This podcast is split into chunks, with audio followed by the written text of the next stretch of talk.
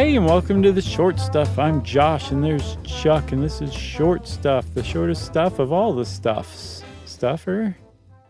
Who you calling stuffer? I'm calling you a stuffer, buddy. Oh yeah, You're born born and bred stuffer. stuff it. Stuff it like Pizza Hut's stuffed crust cheese. Oh stuffed man, cheese stuffed crust. I haven't had Pizza Hut in so long. Uh, yeah, I haven't in a little while either. I had to order a garbage pizza the other night though for the first time in probably twenty something years. Whoa, are you calling Pizza Hut a garbage pizza? It wasn't Pizza Hut; it was another big brand of delivery pizza. But I, uh, you know, we usually get the good pizza in the neighborhood, like the neighborhood pizzerias. Sure. That's also, you know, some of it's wood fired. It's nice. I don't know if I call Every it fancy pizza, while. but good stuff. You, but every once in a while, you want, you know, well, I got shut out. It was during the World Series and Halloween, so that's like a huge pizza night. uh huh. and they ran out of stuff to make pizza, literally. And so I was forced to turn to the garbage pizza. Uh-huh. And you know what? It was delicious.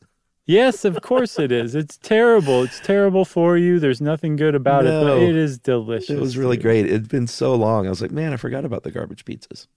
So, uh, and you're still not going to say which one, even though you're ultimately saying it was delicious, huh? That's fine. I'm just, I, think that's remarkable. Okay. Um, Chuck, when you picked up the phone, because I'm assuming you did this old old school style and used a landline, I did it picked up the phone online, but sure. and called uh, the uh, garbage pizza company. That when they answered the phone, you said, "Mayday, Mayday, Mayday! I need a pizza stat." No, I said, pan, pan, pan, pan. Oh, there you go. Very nice. And they said, Do you want a pan pizza? and you'd say no, I, and please don't interrupt me because I'm supposed to say it three times. right. Pan pan. Oh, very funny. This is about Mayday, the word. We want to thank livemint.com, uh, wonderopolis.org, Science ABC. Today I found out, and the Government of Canada website was pretty handy. Sure. Um, so we're talking about Mayday, and everybody knows that Mayday is a distress call. Um, and everybody probably has a better handle on what to do in a Mayday distress call than you'd think, because from doing this research, it seems that just about every Mayday distress call I've seen in a movie or on TV was pretty accurate, it turns out. Yeah. Um, what you do is you say it three times, like you said. Uh, you have to do it three times because there there are a couple of reasons. They don't want to be confused. First of all, they don't want to mistake it for another word. If you just say it once, so just Right. literally reiterating Mayday, they won't say. Did they say payday? Those are not that great. No, they're not. Um, so that's one reason you repeat it three times. Another reason, or it could be noisy and uh, you know in a plane or on a boat or something. And the other reason is that they know that you are calling for the mayday yourself, like you yourself are in trouble, and you are not relaying a call about a mayday from someone else, which is Right. uh, something we'll get to called a mayday relay. um, or and you're not talking about i think like you were saying that you know you're not talking about some mayday call that happened three years ago that was just so great. Oh, yeah, like the best blowing your own mayday call you've ever heard. Yeah. right yeah. So um so you do want to say it three times mayday mayday mayday and then right after that you've got you've got their attention and you're on stage and they want to hear what you have to say. So you're going to follow that up with um what aircraft or uh, ocean going craft you are. Um, if you have some sort of call number or sign or whatever, you'd want to include that there. Then you're going to tell them exactly what the problem is. Um, you're taking on water, uh, which is a problem whether you're an aircraft or an ocean going craft. you don't want to take on water in an airplane. No, uh, you want to tell them where you're located or the last place your known location was and maybe what direction you've been traveling in. You want to talk about the weather, but not chewing the fat talking about the weather. You want to say specifically what kind of weather you're having in case you've got problems. Right. What else? What else, Chuck? Oh, let me see. Well, basically, how many people are aboard? That might be a nice thing to mention. sure. Uh, What kind of help you want? Yeah, and that that's sort of the big one is, um, you know, my plane is going down over this part of the ocean, and please send a boat. Yeah, like they'll probably know what to do, but- yeah, I would have been like, please send another plane, but yeah, that wouldn't make any sense. You'd want a boat. You would want please a boat. A, please send a giant trampoline. Uh, so I say we take our break now and then leave it as a cliffhanger as to where the word Mayday came from to begin with.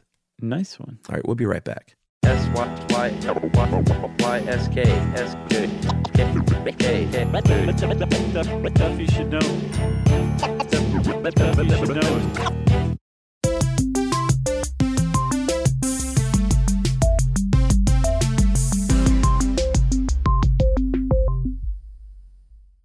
Okay, Chuck, we're talking about the origin of the Mayday distress call. Where did it come from? Well, it started in 1923. Mhm.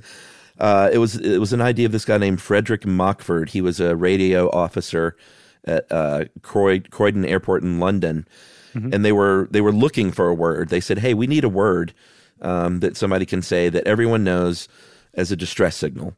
And it's got to be really easily understood. Everyone has got to be able to get on board with this thing, and we don't want to go to a marketing department, so we'll just go right to the to the people who do this and he said and you know they've been using sos like morse code but since they were using radio communications more and more they said we need an actual word and help isn't good because people say the word help just in conversation Yeah. uh, so Let me you- help you. yeah so you don't want to like send off false alarms it's got to be something really independent from other words like that and i think a lot of the air traffic at the time was between that airport and an airport in paris so he proposed uh, a french word Yeah.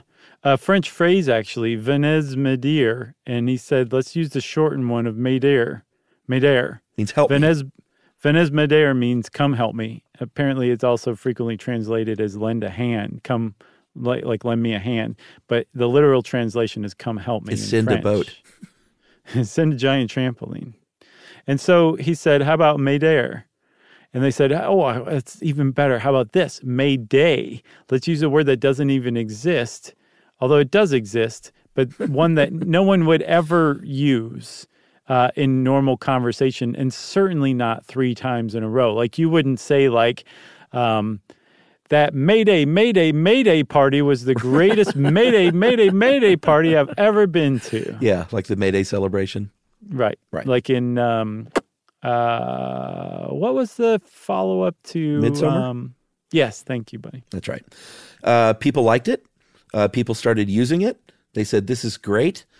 Uh, and three years later, four years later, it was officially adopted by the International Radio Telegraph uh, Convention of Washington. And then I think it took, I think this was mainly for planes. And it, what I think I figured out is it was 1948 is when it became uh, a, a nautical term as well. Oh, okay. Gotcha. Cuz yeah, it says that it was official in 48, but this radio telegraph convention and adopted it in 1927. Yeah, That I think makes a lot of boats. Got on board a little bit later. That's weird because there were way more boats than planes in 1927. I don't know. Maybe they were uh, didn't get on board with the radio communications as quickly. That seems foolish, but okay. All right, we'll Maybe they were still in the Morse code. So um, there's another way to send a distress call, and it, you mentioned it earlier, the Mayday relay, which is fun to say. Hey, um, the Mayday relay is if you know that another vessel's in trouble, but their communications equipment is knocked out, you can relay a Mayday request on their behalf, and it follows pretty much the similar um, the similar format. Um, it's just you're calling on behalf of that other vessel, right?